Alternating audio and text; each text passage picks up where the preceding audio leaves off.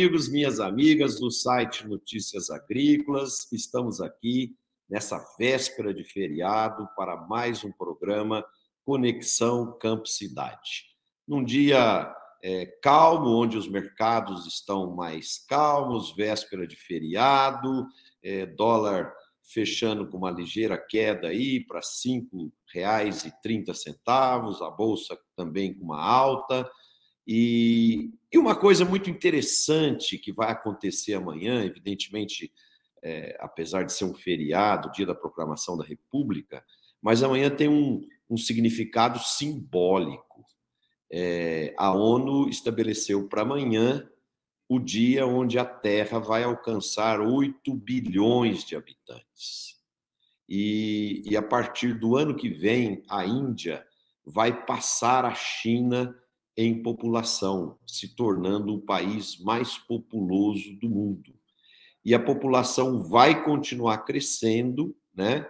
E, e, deve se estabilizar e começar a cair a partir de 2070, 2080. Por que, que eu estou comentando isso aqui com vocês? Porque para o agro brasileiro é, é muito importante esse crescimento populacional. É, é importante a, o aumento da longevidade das pessoas, porque aí nós vamos ter mais gente consumindo fibras, bioenergia e alimento do agro brasileiro. Então, temos aí boas notícias, grandes oportunidades e para debater o programa de hoje, nós temos aqui meus companheiros de bancada, o Tejon, o Antônio da Luz e a Letícia Jacinto. Boa tarde aí, amigos. Salve, boa tarde. Boa tarde, Marcelo. O, o Tejon, você que é o homem de marketing aqui da turma, quando fala que o a base de consumidores está aumentando e a gente chega amanhã em 8 bilhões de habitantes, qual a sensação que um homem de marketing fica? Olha, Marcelo, eu posso dizer a vocês todos que eu vou repetir o que eu ouvi de um agrônomo maravilhoso, infelizmente falecido, o Fernando Penteado Cardoso.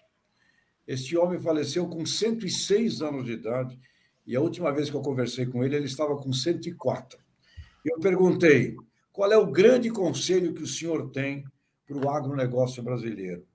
E ele disse exatamente o que você acabou de falar. Ele falou: não tenha medo do mercado. O mercado é estupidamente maior do que aquele que nós temos hoje. Então, quando você tem um mercado gigantesco, e ele é diferente de antigamente, Marcelo, Antônio e Letícia.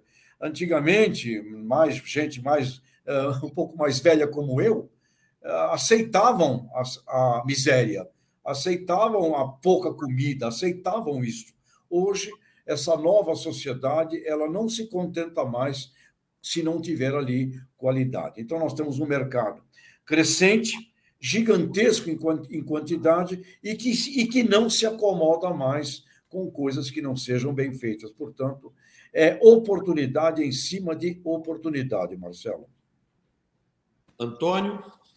Bom, boa tarde, Marcelo. Boa tarde, Letícia. Boa tarde, Tejon. Que bom estar com vocês na tarde de hoje. Sobre este assunto, eu acrescentaria ainda mais uma, algumas informações, Marcelo, que, que deixam a todos nós uh, ainda mais atônitos. Em 1960, em 1960, nós tínhamos para cada sete pessoas na Terra, aliás, de cada dez pessoas na Terra, sete viviam no campo e três viviam nas cidades. Ou seja, nós tínhamos sete pessoas produzindo alimento para si e para outras três que viviam no meio urbano. Em 2010, foi um desses anos que nós uh, vamos lembrar para sempre, como assim como 2022 é o dos 8 bilhões, 2010 foi o ano que, pela primeira vez na história da humanidade, nós passamos a ter uma pessoa no campo e uma pessoa na cidade. Imagina o salto de produtividade, de tecnologia, de inovação que o ser humano precisou alcançar. Quantas pessoas geniais tiveram que colocar o seu trabalho, o seu pensamento, sua genialidade em favor da ciência e da humanidade, para que pudesse ter uma pessoa produzindo para si e para outra na cidade. Acontece, Marcelo, que nós estamos chegando nos 8 bi e em 2050, além de sermos 9 bi, 9. nós seremos né? 9.7 é, bi, ainda seremos sete pessoas no, na cidade para três no campo. Imagina a quantidade de inovação, de tecnologia nós temos que produzir para atingir esta possibilidade para a humanidade de viver mais concentrada nas cidades. Nós sermos uma sociedade mais urbana. Imagina a tecnologia que isso gera. E aí nós voltamos no assunto que eu e o Tejon, uh, volta e meia, desenvolvemos conversas nesse sentido, que é a importância, Tejon, dos outros segmentos na, na economia, do agronegócio, a importância do setor de serviços, a importância da indústria nesta capacidade de geração de produto para que seja possível viver sete pessoas na, no, na cidade e três vivendo no campo, produzindo para si e para outras sete. Não se produz essas três sozinha se as outras sete não gerarem tecnologia, inovação, indústria e serviços lá no campo, lá na cidade, para servir ao campo, de modo que o campo possa servir a cidade. Ou seja, não existe mais negócio de eles e nós, é nós e nós. Letícia? Marcelo, dentro do que é, você trouxe aí, eu ouvi uma entrevista hoje até da Lilian Leão, da Apex, Agência Brasileira de Promoção de Exportação e Investimento, né? E com 9 bilhões de pessoas e mercados diferentes, a Índia passando a China, etc., a gente tem a necessidade de, de continuação de abertura de novos mercados, né?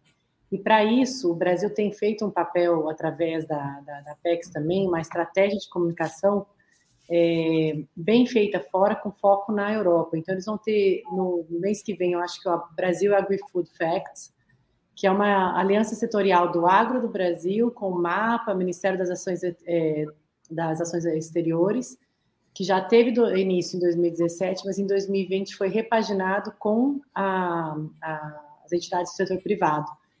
E o objetivo é trabalhar essa imagem do agro na Europa, porque por ela ter esses padrões de exigências de alimentos e bebidas é, maiores, né?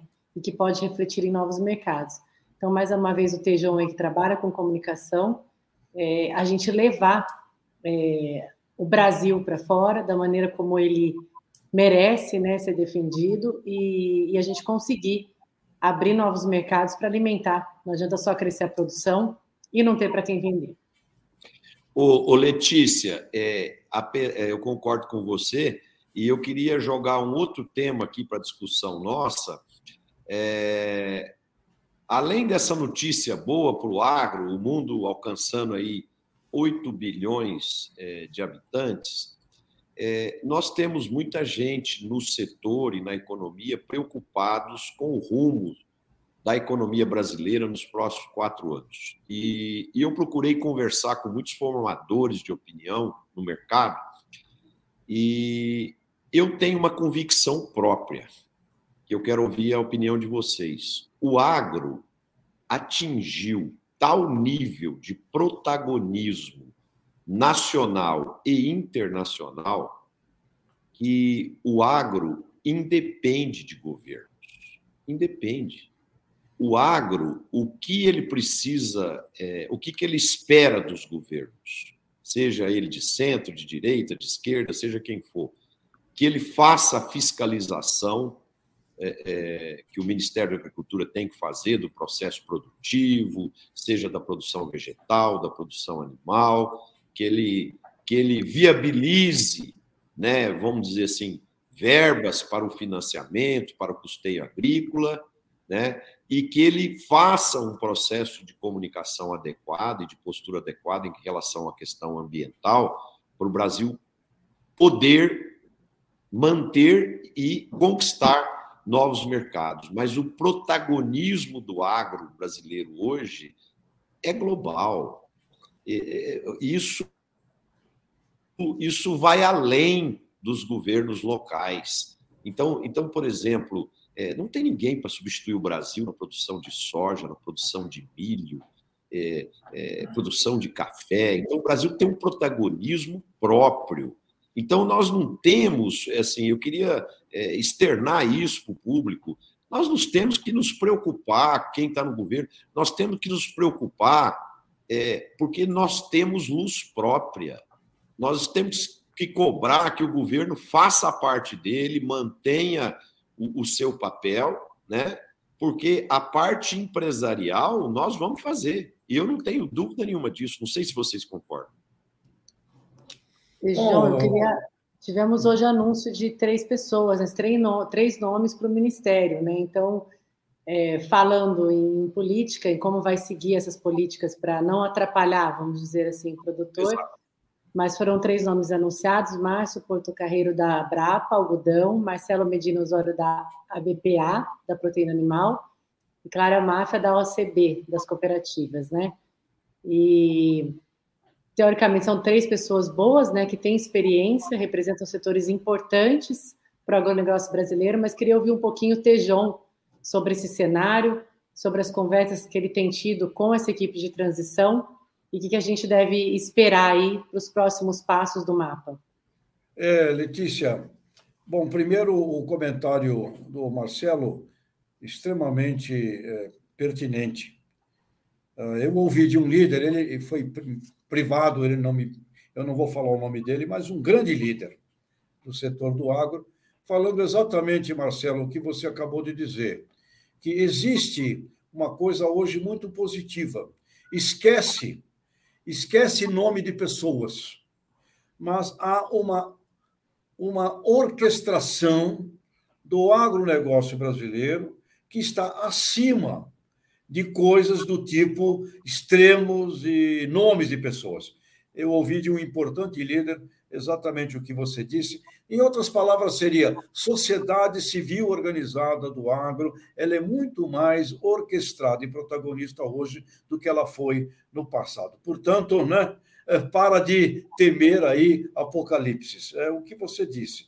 Com relação também, é, Letícia, essas pessoas que você mencionou são pessoas que estão sendo convidadas para a equipe de transição. E eu conversei hoje com o Carlos Fávaro. Eu vou procurar conversar com todos os, uh, uh, os, os membros líderes do grupo de transição. Eu conversei com o Carlos Fávaro, que é produtor rural, foi presidente da ProSoja, vice-governador do Mato Grosso, senador do Mato Grosso, e conversei com ele exatamente sobre essa preocupação da condução da transição. Né? E o que ele me disse é que o que eles vão estão buscando fazer é muito em consonância com o que o Marcelo acabou de falar e com o que o Antônio da Luz também acabou de falar. Eles querem pro promover um nível de diálogo envolvendo todos os segmentos da agropecuária, querem conversar com todo o setor industrial, comercial, do antes da porteira, do pós-porteira, eles querem conversar com todas essas, essas forças, eu diria. Esses, e tem alguns que são diferentes. Então ele me diz: nós vamos conversar com os diferentes também. É importante. Aliás, Ray Goldberg, lá em Harvard, temos que conversar com os diferentes. Então eu gostei muito da conversa uh, com o Carlos Fávaro e iria é, muito numa coisa como essa. Essas três pessoas que você mencionou, uh, elas são ainda não o, o, o, grupo todo que eles querem reunir. Eles querem reunir mais representantes para formar uma equipe de trabalho objetivando um planejamento, uma meta que envolveria o que ele me falou, uma meta para dobrar o agro de tamanho. Aquele sonho, meu caro Antônio da Luz, vamos dobrar. Eu ouvi do do Fávaro, que é um dos membros dessa, dessa, dessa equipe de, de transição. Então, eu acho que com diálogo, com bom senso, é, com essa consciência que vocês três estão colocando aqui na reunião, Roberto Rodrigues também compartilha disso, eu acho que nós vamos sair é, positivos. Agora, temos que ter aí as coisas, não é, Marcelo? existem é, diferentes, então tem que conversar com os diferentes. Vamos ouvir também é, bobagens, mas temos que ter um diálogo, um diálogo positivo, propositivo. E Deus ouça, dobrar o agro de tamanho, imagina que projeto maravilhoso seria esse. Antônio?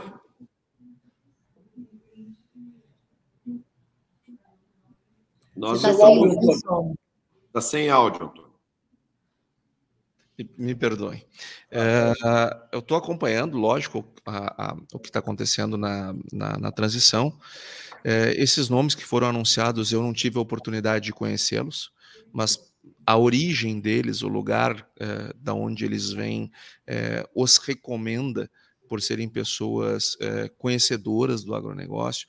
Eu acho que todos nós temos que apoiá-los, temos que dar todo o conforto, todo o apoio que for possível para que eles possam fazer um bom trabalho, não só no governo de transição, mas se permanecerem no, no, no, é, no centro do governo, eles precisam ser apoiados, prestigiados, porque afinal de contas não é o governo deste ou daquele, é o governo do Brasil. E nós, e, e nós temos que, que, que ajudar a fazer as coisas darem certo. Uh, ouvindo, eu não gosto assim de tirar conclusões a partir das coisas que vazam de conversas é, de uma transição. Porque uma transição é um, é um mero momento de organização para começar o jogo. É treino, não é jogo. E o jogo tem alguém do outro lado do, do campo, que é o Congresso. Então, nem tudo que se quer fazer se pode fazer. Agora, tem alguns pontos que é, precisam ficar, na minha opinião, é, marcados. O primeiro deles, Marcelo, é que você tem razão. o agronegócio, ele, assim como os demais setores, ele precisa pensar em si mesmo. O Tejon também volta e meia faz isso, a, a, fala sobre isso. A, a Letícia, inclusive, na associação que ela preside, ela milita nesse sentido é, nós temos que ter o protagonismo, nós temos que fazer as coisas e não esperar que, que, que, governos façam ou coisa do tipo. Agora, tem alguns pontos que os governos podem fazer que podem ajudar. Por exemplo, fazer boas relações internacionais. Isso ajuda. E isso não é papel de empresa, isso é papel de governo. O governo tem que fazer isso. Bons acordos internacionais são os governos que fazem. Ter uma, ter, é, pensar uma legislação que seja pró-mercado, pró-desenvolvimento, enfim, é, isso também é papel de Estado, é papel dos poderes, e isto, é, os poderes públicos né, podem ajudar ou atrapalhar. E, e, existem alguns, algumas políticas públicas que são absolutamente questionáveis, como, por exemplo, garantia de preço mínimo, é, estoques regulatórios ou coisas do tipo. São políticas pobres, são políticas de uma pobreza imensa. É, agora mesmo, o próprio governador Caiado sinalizando com um tipo de tributação que não cabe. E, não, e, e, e por que, que ela não. Ela, ela de é hora, né, né Completamente, Marcelo. Completamente. Agora é hora de cortar a despesa. E, e, e, e, eu vou, e eu vou dizer assim, ó, eu adoro o governador Caiado como pessoa, como sujeito, continuo com muito respeito com ele. É, agora, não é porque a gente às vezes pensa diferente num ponto ou no outro que a gente deixa de gostar das pessoas. Continuo gostando muito do governador Caiado e, e eu prestigiando muito, mas essa, na, na minha opinião, é uma decisão equivocada, porque não é por ali que se resolvem os problemas.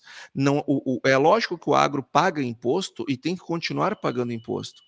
Mas nós temos que discutir reforma tributária, nós temos que discutir as formas de pagar e não ficar acumulando é, um tipo de tributação que no fim do dia gera, gera falta de competitividade. Então, é, é, é momento é, de, do, do, do, do governo é, é, e do setor olharem para os interesses comuns e, e trabalhar em, naquilo que, que há consenso. Agora, o Antônio, dentro dessa linha, é, existem partes do, do, do trabalho do, da equipe de transição que está sendo bem conduzido. Agora, uma preocupação que eu pessoalmente tenho é com esse exacerbada preocupação é, do presidente eleito com as questões sociais e é, começar a fazer coisas sem é, estudar melhor da onde que será a origem do recurso né? Porque é, problemas sociais nós sabemos que nós temos muito e nós temos que ajudar as pessoas mais necessitadas, com mais carência. Isso é muito louvável. A grande questão que precisa ser equilibrado isso é da onde que vai sair o recurso, né? Porque se ele se isso for feito de forma precipitada ou atabalhoada, nós vamos ter desequilíbrio das contas fiscais, nós vamos ter um maior endividamento, provavelmente uma maior inflação e, consequentemente, uma maior taxa de juro que vai provocar queda, desaceleração do desenvolvimento econômico, que vai gerar desemprego, perda de renda e, no final, todo mundo vai perder. Né? Então, Marcelo, eu, eu vou, eu vou pedir licença para a Letícia e para o Tejon para voltar aqui, é, é, porque esse tema é um tema que eu estudo bastante uhum. e, e, e, me incomoda um pouco quando o presidente eleito e sua equipe ela traz essa questão da seguinte forma: olha, nós temos que nos preocupar com o social, mesmo, mas é, não, não dá para ter só equilíbrio fiscal, tem que se preocupar com o social como se fosse uma coisa ou outra. Na verdade, não é uma coisa ou outra. O governo que, que for eleito, é, se, que tiver a sua agenda, hora de direita, hora de esquerda, vai gastar dentro da sua agenda, daquilo que se propôs na campanha, etc. Mas não pode estar em discussão gastar mais que arrecada seja de um lado ou seja do outro. O que o presidente eleito precisa vir a público dizer é que vai fazer equilíbrio fiscal e vai apoiar o social. Só que para isso tem que fazer cortes. Para isso ele tem que fazer cortes. Ele, por que, que ele, por exemplo, ele não, ele não congela o, os custos do judiciário, faz uma PEC, congelando os gastos do judiciário por dois anos, o crescimento dos gastos por dois anos. Por que, que o, o, o legislativo não toma uma iniciativa nesse sentido? Corta, eh, olha, só, para que tu possa gastar mais, nós vamos segurar o nosso, nem inflação vamos, vamos aumentar por dois anos. É uma forma de solucionar. Porque eu vou dar aqui um, um, ponto polêmico, mas eu me sinto muito à vontade de fazer isso porque eu sou um aluno egresso de uma universidade federal. Por que, que todo aluno de uma universidade federal tem que ter universidade gratuita? Até aquele filho do milionário tem, tem universidade gratuita. Ou seja, o, o governo pode sim ter equilíbrio fiscal, pode sim ter uma lei do teto dos gastos ou um superávit primário, não interessa o instrumento, mas um país não vive sem âncora fiscal. Um país sem âncora fiscal é um navio sem quilha. Não dá. Tem que ter âncora fiscal. Agora, para ter uma âncora fiscal, eu não posso dizer, ah, não querem que eu gaste com o social porque querem o equilíbrio do mercado. Gente, o mercado, se a Selic for a 20, o mercado vai ganhar dinheiro. Se as ações das empresas cair a 5, a 10 reais, o mercado vai ganhar dinheiro. Quem vai se ferrar vai ser os pobres, serão os pobres. Então, isso é uma conversa fiada que, que é inaceitável e espero que o governo eleito ele venha res, gaste no que ele quiser, mas respeite o orçamento, respeite o equilíbrio fiscal. Letícia? Muito, muito boa análise, Antônio. Exatamente, não podemos respeitar essas leis, né? Você ficou falando aí, eu fiquei pensando na necessidade de educação financeira desde, desde a escola, sabe? Para a gente conseguir fazer essas, esses cálculos, não gastar mais do que ganha. Mas eu queria é, trazer um, tema aqui, Marcela, se você deixar, que o Antônio falou, né? Os governos têm um papel é, regulatório, etc., só não atrapalhando né, o produtor rural, o, o, setor, e fazendo, abrindo esses mercados, a necessidade dos papéis realmente do governo, é, a gente vai conseguir prosperar.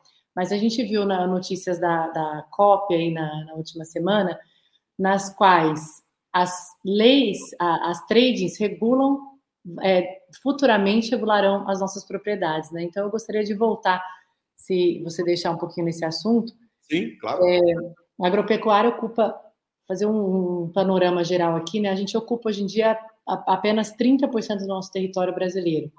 Mais 60% é de vegetação nativa preservada, né? O Brasil é um dos únicos países capazes de aumentar a produção agrícola sem incorporar novas terras, simplesmente restaurando esses 70 milhões de hectares de pastagens degradadas. A gente consegue produzir três safras, a partir da ciência, da inovação. E na última semana, né, a gente teve as notícias de algumas das principais tradings do mundo. Eles apresentaram na COP27 um relatório chamado Roteiro do Setor Agrícola para a Redução das Emissões a partir do uso da terra, com o intuito de reduzir a, o aquecimento global com ações que impactam o setor da soja, carne bovina e, e o óleo de palma. E eles estão querendo é, conduzir né, como irão trabalhar para reduzir essas emissões. Isso envolve o produtor rural. Então, dentro dessas empresas estão JBS, Marfrig, a COF, o ADM, Bung e Cargill. E ao ouvir uma, uma entrevista do Daniel Vargas, que teve aqui com a gente, né, representante do GV Agro até na, na, na COP, ele analisou essa, essa, essa apresentação desse documento né, e projetou os, os impactos. Né? Ele classificou como ambicioso, muito impacto, tem uma data limite curta e um grau de exigência extremamente elevada. Então, entre as obrigações para poder comercializar esses bens para o mercado externo está a necessidade de monitorar, auditar, rastrear todos os produtos que a gente vai vender. Então, a gente está vendo, assim, no mundo, uma demanda crescente por alimentos livres de desmatamento, ao mesmo tempo, uma pressão do setor financeiro de não financiar cadeias que, que não cumpram esses requisitos. Mas a dúvida que eu queria colocar para vocês é quem vai pagar esse custo verde, né? Tudo o... indica que é o próprio produtor, né, que vai pagar. Ô, Letícia, é, eu acredito é, é, que essa ação das trades, eles não estão fazendo isso porque são bonzinhos. Eles estão fazendo isso porque é, eles estão pressionados. Se eles não fizerem isso, eles não vão conseguir exportar, né? Por outro lado, nós temos um grande aliado para nos ajudar a viabilizar isso, é, são os avanços tecnológicos, as técnicas digitais, as inteligências artificiais. Eu tenho conversado com muitas startups que têm trabalhado nesse sentido. Então, o custo disso, que era até então um custo é, bastante relevante, ele tem se tornado dia após dia é, mais factível e mais barato, né? E então agora a questão é organizar a cadeia e eu acho muito legal isso que você falou para que a gente faça isso bem feito, mas que isso não caia nas costas do agricultor ou do pecuarista, né? Mas, então eu acho que todos os elos da cadeia têm que se preocupar com esse processo e tem que fazer uma distribuição de papéis e responsabilidades que seja justa e que seja equitativa. Não, o ponto que eu estava que eu tava querendo trazer aqui, Marcelo, assim, é interessante que esse esses acordos privados eles sobrepõem a lei que a gente já tem no país, né? Então, numa uhum. hora que a gente pensou que talvez receberia por esses ativos que temos dentro das propriedades, proteger 20% nos estados, até 80% em outros, eles seriam de alguma maneira remunerados. É, hoje em dia, a, a, as tradings regulam isso e com um, valor, um peso muito diferente né, do que do produtor. E o país ainda está numa transição em relação a isso. Né? Então, o CAR não foi examinado por todos os governos ainda, não está finalizado. Então, por mais que o produtor é, tenha cumprido é, a, a, entrega do CAR e as leis, que é, isso ainda não foi totalmente analisado. A gente ainda está nessa, nessa transição, porque ainda há gargalos de aspectos jurídicos, legais e administrativos nos estados. Então, não vai ser só o governo que vai é, trazer. Isso faz o setor crescer, nós vamos dar um jeito, mas, assim, a preocupação, a gente estava falando aqui, preocupação social, pequenos e médios, Será que eles conseguirão fazer essa adaptação em certificação, em articulação, tudo que é necessário? A tecnologia está disponível, mas nós vamos conseguir fazer isso com a velocidade? Também houve essa discussão dentro da COP da necessidade de trazer financiamento para isso, né? Trazer, é, os países que poluem mais, é, financiar os países em desenvolvimento, né? Para não quebrar é, essa cadeia de produção de alimentos, porque tem a, tem a preocupação com a segurança alimentar. Letícia, mas isso me lembra muito o que o Tejon fala toda hora aqui para nós e, e, que ele tem absoluta razão. Uh, nós não sabemos conversar lá fora, nós não sabemos vender, não, nós não sabemos criar um conceito de marketing, de comunicação, porque não é possível, não é possível um país que tem, segundo os dados do CAR, 74,3% do seu território preservado, aonde a maior parte disto está em áreas de fazendas, áreas privadas. Se, se nós não conseguimos dizer qual é o nosso ativo, as pessoas vão chegar com passivo. E, e, ou seja, nós estamos pecando muito nessas questões de comunicação. E aí, veja, uh, um europeu ele emite, em média, três vezes mais gases de efeito estufa do que um brasileiro. Está muito clara a agenda que nós temos que fazer. E qual é a agenda que eles têm que fazer? O planeta é um só. Então, ou seja, nós temos uma dificuldade muito grande, uma, um atraso muito grande, uma, uma pobreza muito grande nessa questão de, de, de nos comunicar. Talvez se nós nos comunicássemos, se nós fizéssemos uma comunicação mais assertiva, quem sabe nós estaríamos discutindo na COP como aumentar a renda é, a partir daquilo que a gente faz e não tendo e não preocupado com o que pode vir aí pela frente dessas decisões. E é difícil pensar em colocar essa carga de custos em cima de quem produz alimento, né, Antônio? E ao invés do setor da, da, da energia, enquanto ao mesmo tempo que a, que a Europa tem um problema, é, uma crise energética absurda, só a Alemanha religa 27 termoelétricas, a gente vai tolher a produção de alimentos. Parece ter alguma coisa nebulosa e errada aí nos cálculos que, que estamos fazendo e defendendo, né? além da parte de comunicação. Tejão? Você está mudo, Tejão. Alô, alô, alô. Agora Isso. estamos ouvindo. Tem aqui, tem aqui conosco o Lenilson, participando, mandando mensagem. O Calfá também procurando, querendo saber o que vai acontecer nessa semana na, na COP. Agora, tem aqui uma mensagem que eu gostei muito. Zé Vieira Jordão. Zé Vieira Jordão. Estou contigo e não abro. Ele escreveu aqui, ó. Desculpem, mas na minha humilde opinião, para se poder distribuir, primeiro tem que se pensar em planejar e produzir riqueza com certeza. Aí, parabéns, Jordão. Agora é o seguinte. Distribuir riqueza com cheque especial é difícil, né, mas, mas, mas tem que vender, Marcelo. Tem que vender, tem que vender, tem que vender. Qual é o PIB do Brasil? A gente tem que conversar disso aqui. PIB pífio, ridículo, PIB vagabundo. 1 trilhão e 700 bilhões de dólares. É uma. Eu não vou falar um palavrão.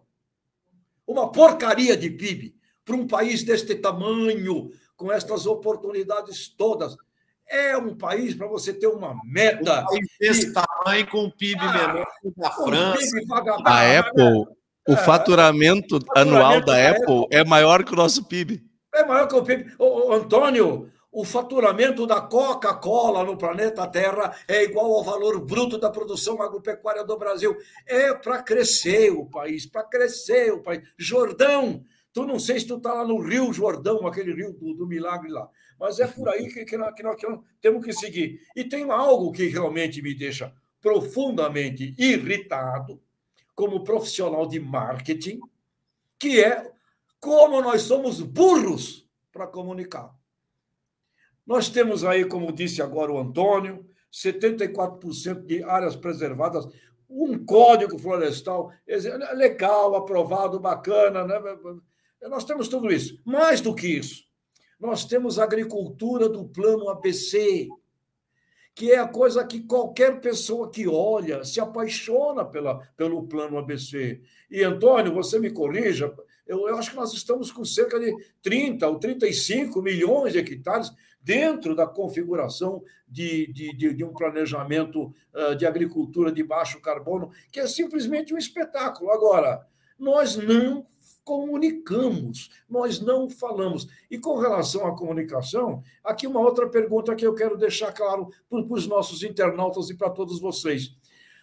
a Letícia levantou as seis, sete corporações. Se nós reunirmos 20, Antônio, tu gosta bem dessa visão uh, ampla, se reunirmos 20, 25 corporações do pós-porteiro da Fazenda, se reunirmos 10 do antes, portanto, se reunirmos 50 corporações, caberia ao representante do agro brasileiro conversar costumeiramente com o CEO dessas companhias. E eu estou falando do CEO internacional, com todo respeito aos nossos CEOs brasileiros que têm que ser envolvidos. Mas eu ia querer conversar com o CEO da Cargill, com o CEO da Bung, com o CEO da Cofco, com o CEO da Corteva, com o CEO da Bayer. Porque é ali que a gente vai definir esses contratos E cabe, sim, a essas corporações protegerem, sim, os seus fornecedores, o seu supply chain. Portanto, está nos faltando aqui uma competência de comunicar e vendas, sair para conversar, negociar e acertar providências de um fair trade com relação aos nossos produtores. E quem tem que fazer isso? Aliás, eu perguntei para o Carlos Fávoro aqui da, da, do grupo de, de, de, eh, transição. de transição. Vocês estão fazendo isso? Ele me disse, sim, nós estamos convocando a Biov, a indústria, as corporações, muito bem tem que fazer isso, porque senão o, o agricultor fica na mão. O agricultor o, fica na mão. João, João, nós temos levantado aqui, e você tem um dos que tem puxado forte essa questão, é, as grandes corporações globais que atuam aqui no Brasil, forte no agronegócio, e que conhecem a nossa realidade, sabe como nós atuamos, é, eles ficam calados é, é nessas situações. A gente nunca vê é, esse ponto que você está colocando. CEOs globais chegar lá na mídia na Europa, nos Estados Unidos, e falar: não, nós estamos lá no Brasil, eu conheço o processo produtivo e os caras são bons e estão fazendo bem feito. Né? Eu acho que os CEOs globais deveriam sim se posicionar e falar a verdade em relação aos seus fornecedores, que somos nós, brasileiros. Marcelo, eu ouvi do diretor de sustentabilidade da ADM e ele me permitiu dizer. Eu, eu posso falar? Pode. Ele me disse: ADM, uma dessas grandes trades do mundo. Ele falou: vocês têm a melhor agricultura regenerativa do planeta Terra. Ah, oh, nós temos tanta coisa para mas ele fala isso para o Tejão, ele tem que é, falar. Fa falar para nós a gente sabe, né? Ele tem que falar lá fora. Ah, mas ele, ele, permitiu que eu dissesse. Eu vou falar isso, pode falar. Tá bom, estou falando. É, Tejon, é, deixa eu te. Ah, Letícia, Letícia, eu não, seu áudio está desligado. Pode falar, Antônio. Está bem baixinho o seu áudio. Tá baixo? Agora, Agora tá bom, tá bom, tá bom. Ah, eu, eu, vi aqui que ele escreveu, né? O José Vieira Judão escreveu: Irmãos brasileiros, não quero ser indelicado, mas deix, deixar-vos uma dica. O Brasil tem grandes organizações de produtores nas várias cadeias de valor, está na hora dessas organizações tomarem su, na sua mão os destinos do agro, de uma vez trabalharem com coerência e consistência o marketing genérico, coletivo ou cooperativo. Era até uma provocação aqui, né? Exatamente, porque essas, essas tradings estão é, sentindo realmente, igual o Antônio falou, essa essa pressão né, do mercado, tanto do mercado financeiro quanto do mercado global, os clientes né, que eles exportam.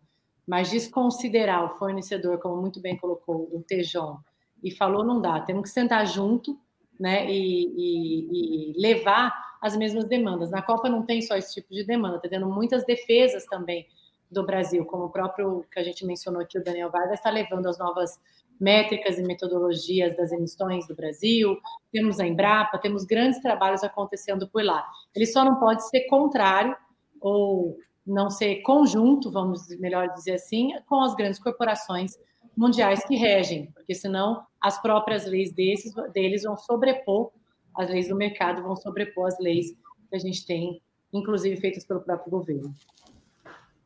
E, e Jordão, você está em Angola, né? Confirma para a gente.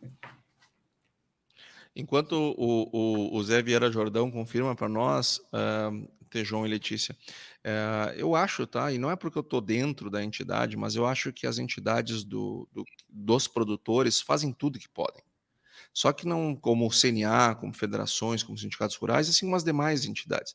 O problema é o seguinte, que não, só elas não basta. Nós, nós temos um, o, o agro é muito, é muito mais complexo, nós precisamos das organizações industriais, de serviços, as grandes multinacionais, as grandes empresas brasileiras, elas precisam também estar juntos, senão ficamos falando para nós mesmos.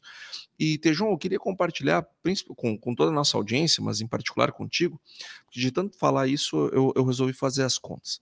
Uh, sabe quanto tempo nós estamos levando para dobrar a produção brasileira?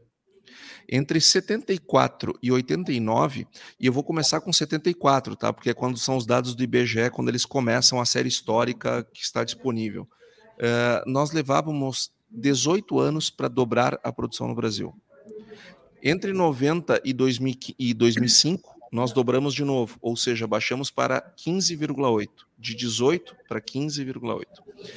E, de, e, de, e de, de, de 2016 a 2022, mesmo que 22 não foi uma safra cheia por conta da estiagem, nós levamos 14 anos e meio para dobrar a nossa produção. Ou seja, nós estamos dobrando num tempo cada vez menor. E nós estamos também, por óbvio, encurtando o tempo que nós levamos para adicionar 100 milhões de toneladas a mais.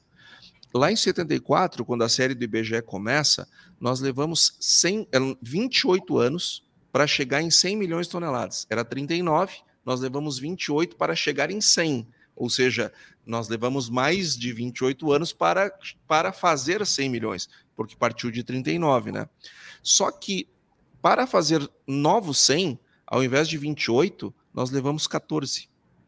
E os últimos 100 milhões, nós levamos 8. Ou uhum. seja, nós estamos levando cada vez menos tempo para agregar 100 milhões de toneladas a mais. Uhum. E nós estamos conseguindo dobrar a nossa produção, mesmo que quando a gente dobra, ela óbvio, ela está maior, dobrar é mais desafiador ainda. Só que nós estamos conseguindo dobrar num tempo cada vez mais curto. A cada vez que nós dobramos a produção, nós diminuímos um ano para a próxima dobrar. Então, se seguir essa linha, daqui 13 anos nós estaremos com 600 milhões de toneladas. Em, em 2032? Em, em 2035. Não, 2035, por aí. 600 milhões. Vamos ser um pouco mais. Vai, por aí. 2032, 33. Legal. Ô, ô Antônio, é, deixa o, eu acrescentar um. O Jordão Jordão está em Luanda, Angola, viu? Ah, deixa eu acrescentar um outro dado aí que você falou, aí agora a nível global, que, que, que soma com esse seu e mostra quanto que a tecnologia é relevante nesse processo. A, a Terra, todos os países somados, para produzir 1,4 bilhão de toneladas de grãos, gastou 1.980 anos. 1.980 anos para produzir 1,4 bilhões de toneladas de grãos. É, agora, em 2022, nós vamos dobrar para 2,8 bilhões de toneladas de grãos. E foram necessários apenas 42 anos. Quer dizer, o que foi feito em 1980 anos foi feito agora com 42 anos. Né? Então, é impressionante a evolução da capacidade do agricultor em produzir mais em menos tempo. E o Brasil dobrando em 14 anos e meio bem, num tempo bem mais curto do que uh, o, mundo, né? Exato, exato. O Marcelo, falando em produção de grãos aí, saiu do IBGE, o IBGE publicou uns números sobre o armazenamento no Brasil. Uhum. Então, se a gente vai dobrar essa capacidade aí de a, a produtividade, a gente precisa é, investir né, em nova armazenagem. Mas hoje em dia o Brasil tem uma capacidade de armazenagem de 188,7 milhões de toneladas. Segundo a Conab, o último relatório que saiu, a gente pode colher 313 milhões de toneladas. A previsão, de exato, exato. A previsão. 42 milhões de toneladas a mais do que o ano passado. Então, a gente ainda tem muito espaço para crescimento desses silos e outras formas de armazenagem. Né? Só trazendo uma comparação aqui, os Estados Unidos têm uma estimativa de produção de 500 milhões de toneladas e capacidade de 662 milhões de toneladas. Então, temos que, que, que evoluir aí. No silo, Isso. é a isso aí, viu, Letícia? Isso faz uma diferença na gestão do agricultor americano e do brasileiro muito grande, porque quando ele tem a capacidade de armazenar sua própria produção e comercializar o grão de forma disponível no mercado, ele captura muito mais valor. E, além disso, nós temos ainda é, é, perdas significativas no país é, por falta de armazéns adequados, por é, má acondicionamento dos grãos e tal. Então, é, eu acredito que o nosso país tem aí 20, 30 anos aí de, de, de desafio para poder chegar na capacidade de, de armazenamento superior à capacidade de produção. E esse é, a gente tem que lembrar que esse cliente ele quer isso dividido, né, nos meses do ano. Então, realmente a necessidade de gestão é, é grande, né, Marcelo? E resta saber aqui para o próximo governo se a gente terá financiamento para esses investimentos, para que nos ajude né, a, a, investir mais nessa capacidade de armazenamento, e se os produtores também vão estão dispostos, né, nesse cenário atual, a investir é, tanto nos nossos gargalos aí. Letícia, os sinais que o governo é, eleito é, vem dando é que eles vão dar um suporte muito grande para as agriculturas é, de subsistência, a agricultura familiar, é, a cultura do arroz, do feijão, frutas e vegetais. As culturas de exportação é, deverão ficar disponíveis mais para uma. Um, um, um, que são, segundo a visão deles, são culturas já estabelecidas, com, com mercados globais e, e, e cadeias mais competitivas. Então, por tudo que eu tenho ouvido falar, a maior preocupação deles são culturas da cesta básica e, e, e da agricultura familiar. Marcelo Letícia. Um, um, grande, um grande foco no biocombustível, no Também. Etanol, no biodiesel, no biogás. Também, exato.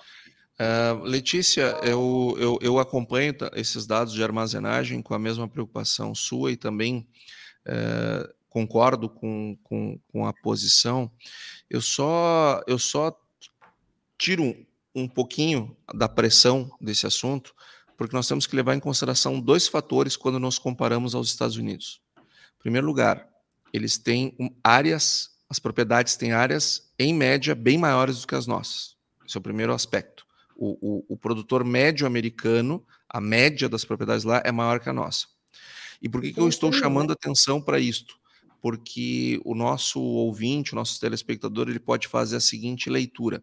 Ah, então é sinal que se eu fizer armazenagem vou melhorar minha vida. Depende. Depende. Para alguns sim, para outros tantos não, depende de escala.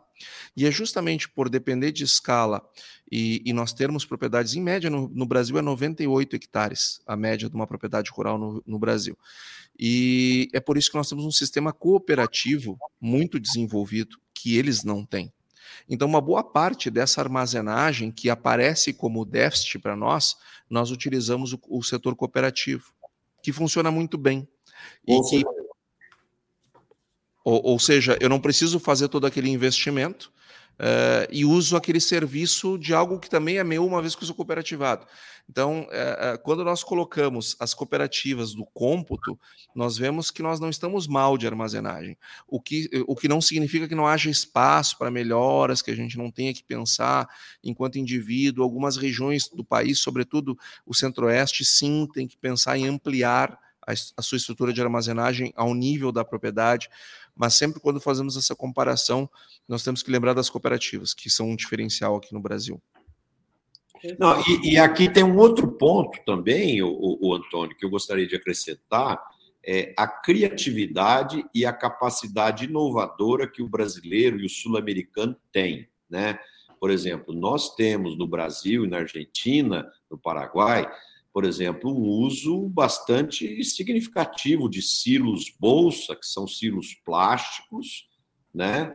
E que, de uma certa forma, de investimento pequeno e que dá uma boa é, é, alternativa para armazenamento e, e, e para a gente sair do sufoco nos picos de colheita, onde o frete está muito caro, onde falta caminhão, etc. Né?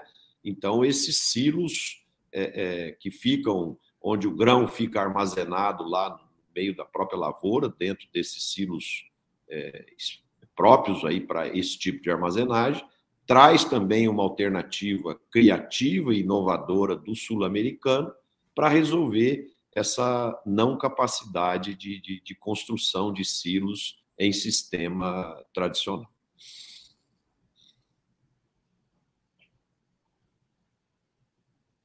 Alô? Fala, Tejão!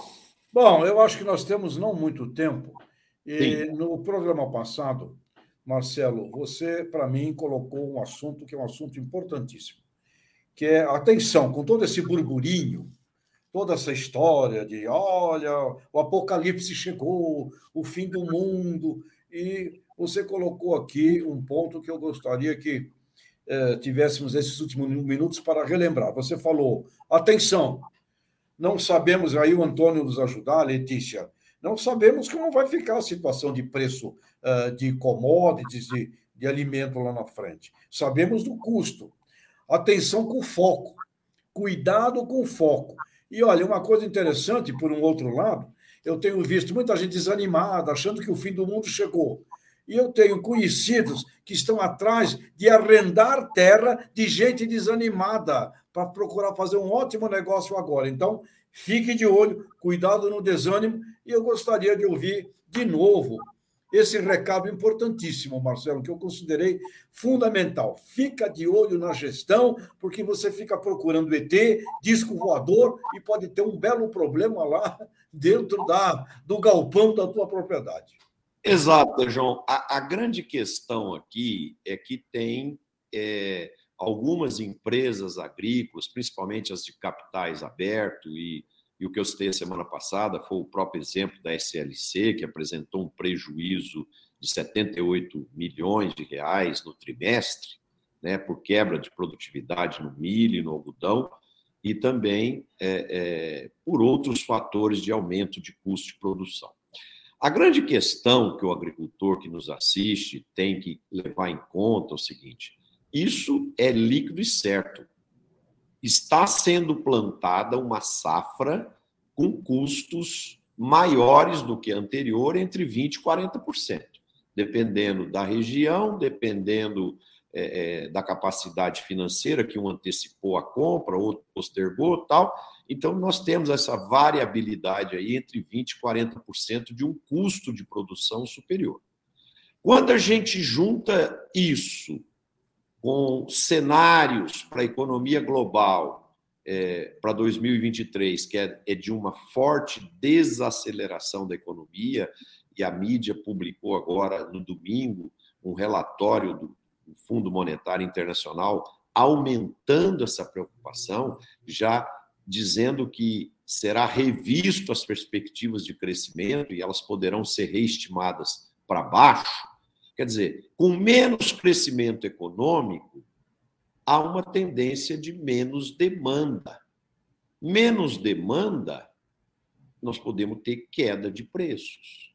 Então, quando você junta tudo isso no mesmo balaio, preços mais altos, ah, desculpa, custos mais altos e preços potencialmente mais baixos, nós vamos ter margens mais apertadas ou até potenciais déficits.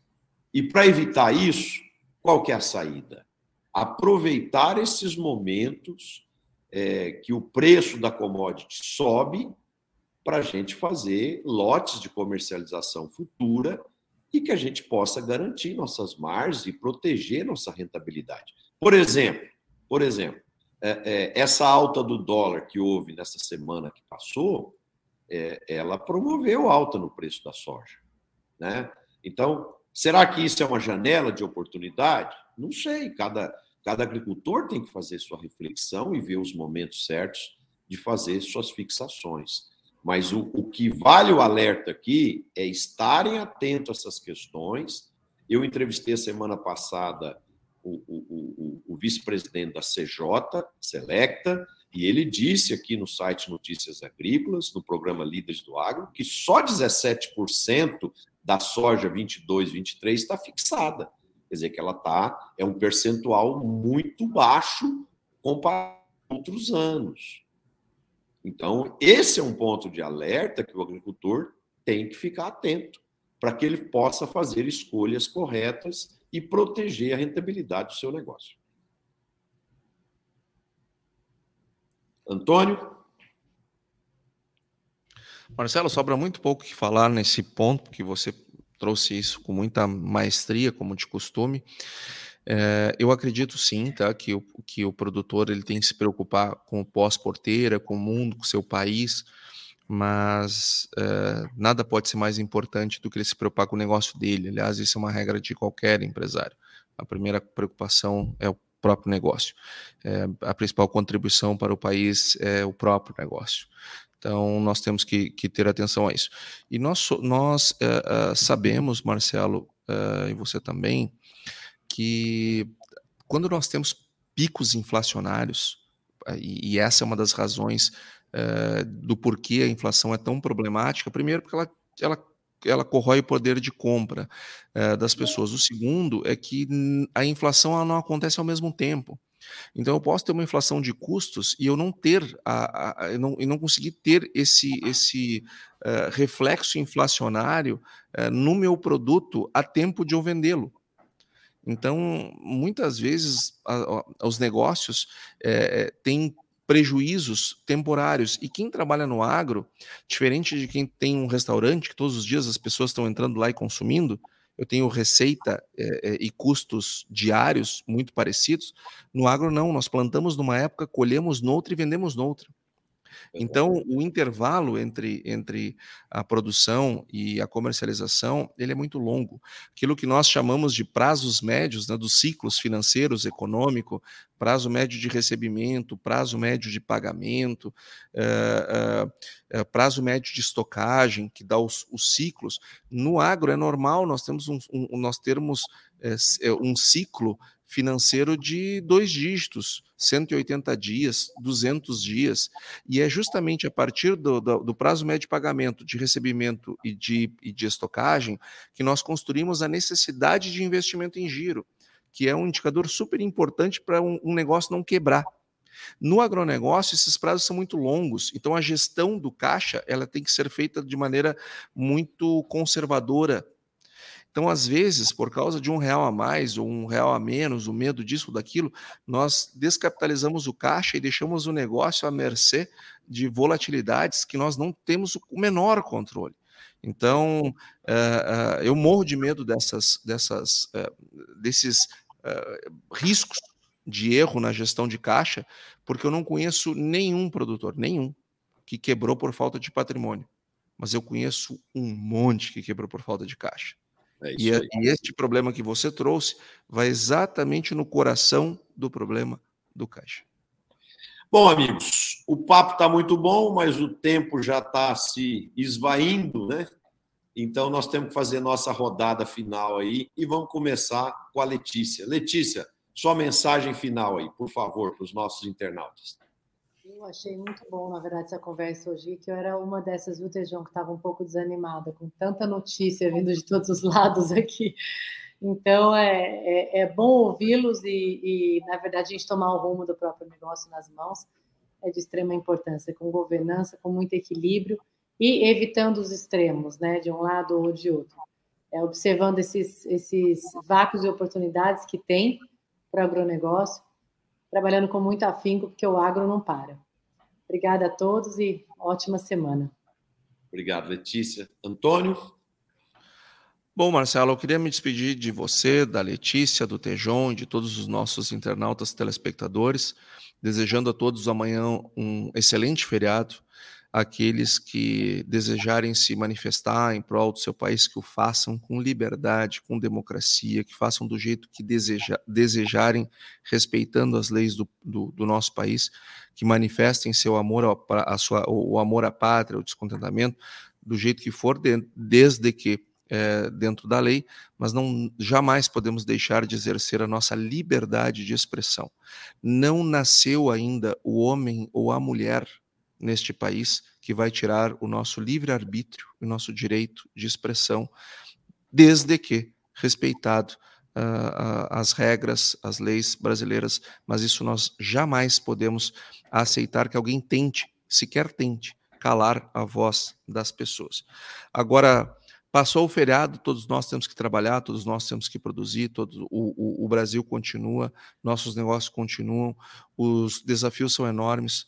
Nós vivemos um mundo cada vez mais complexo, um agro cada vez mais complexo, é, lidando com uma complexidade imensa. As pessoas não querem só comer, as pessoas querem investir agro, elas querem é, abastecer seu carro com agro, elas querem preservar o meio ambiente com agro. Nós temos uma sociedade muito mais complexa e nós precisamos abrir a nossa cabeça para esta complexidade. E esse trabalho todos nós temos que fazer. Eu tenho que fazer, eu também tenho que fazer, mas todos nós temos que fazer se quisermos ter um futuro digno de crescimento que a gente possa continuar vendo o Brasil dobrando a sua produção, preservando o meio ambiente em espaços cada vez mais curtos de tempo. Uma ótimo, um ótimo feriado a todos amanhã. João, obrigado, Antônio. Muito bom, obrigado, Letícia, por sempre trazer temas maravilhosos, esse das corporações, sensacional aí. E, Antônio, a tese do giro é espetacular, hein? Quase ninguém pensa no giro que você tem em várias atividades, o giro. E você trouxe aqui um, um negócio, merece uma tese, merece uma explanação muito mais persuasiva o tempo inteiro. Parabéns pela, pelo fundamento do giro. E Marcelo, parabéns como sempre, grande líder, extraordinário a visão do planejamento. E vamos com bom senso, bom senso com diálogo, porque o Brasil tem que ir para frente. E parabéns, Jordão. Obrigado, Jordão, aí por ter participado bastante com a gente dessa vez.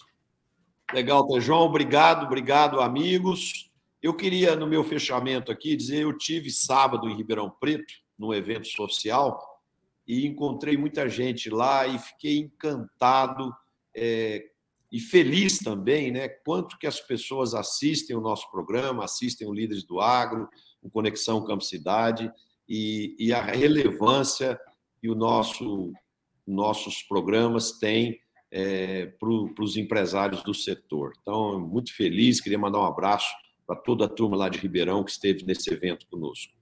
É, eu queria citar um ponto aqui: a, o Valor Econômico é, publicou uma matéria é, falando que nos Estados Unidos eles é, as principais empresas do setor, a Bayer, a Corteva, a Singenta, estão trabalhando na genética do milho para baixar o tamanho do milho, que o ano que vem é, as principais novas, novos híbridos que serão lançados, eles terão aí ao redor de 1,80m de tamanho, para que é, o milho possa ser plantado de forma mais adensada é, e, e esse tipo de milho menor, ele exige menos água. Então, como nós estamos tendo muitas mudanças climáticas, estresse hídricos, é, esse tipo de milho vai exigir menos água, menos chuva.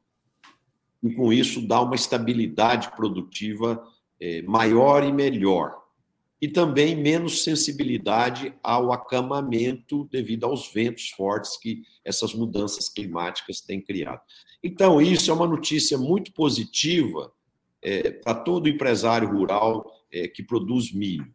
Por outro lado, é, existe aquela resistência cultural, né? a própria matéria demonstrava isso, que o agricultor tem, às vezes, um vínculo que o milho tem que ser grande é, para sinalizar potencial produtivo.